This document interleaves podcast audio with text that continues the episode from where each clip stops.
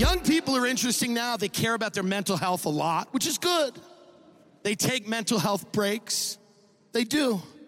They go, not today. Uh, I, I, can't do it today, and I don't even know when I could. Uh, I don't even.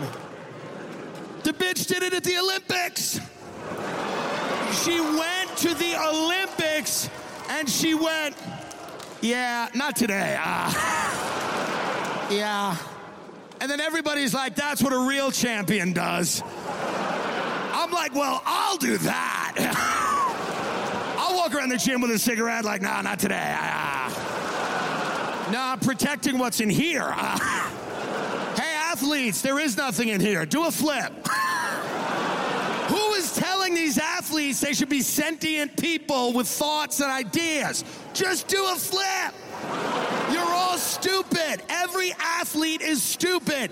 It's true. You have never sat next to an in shape, ripped, hot athlete and heard anything come out of their mouth and went, Whoa. Wow, that's great.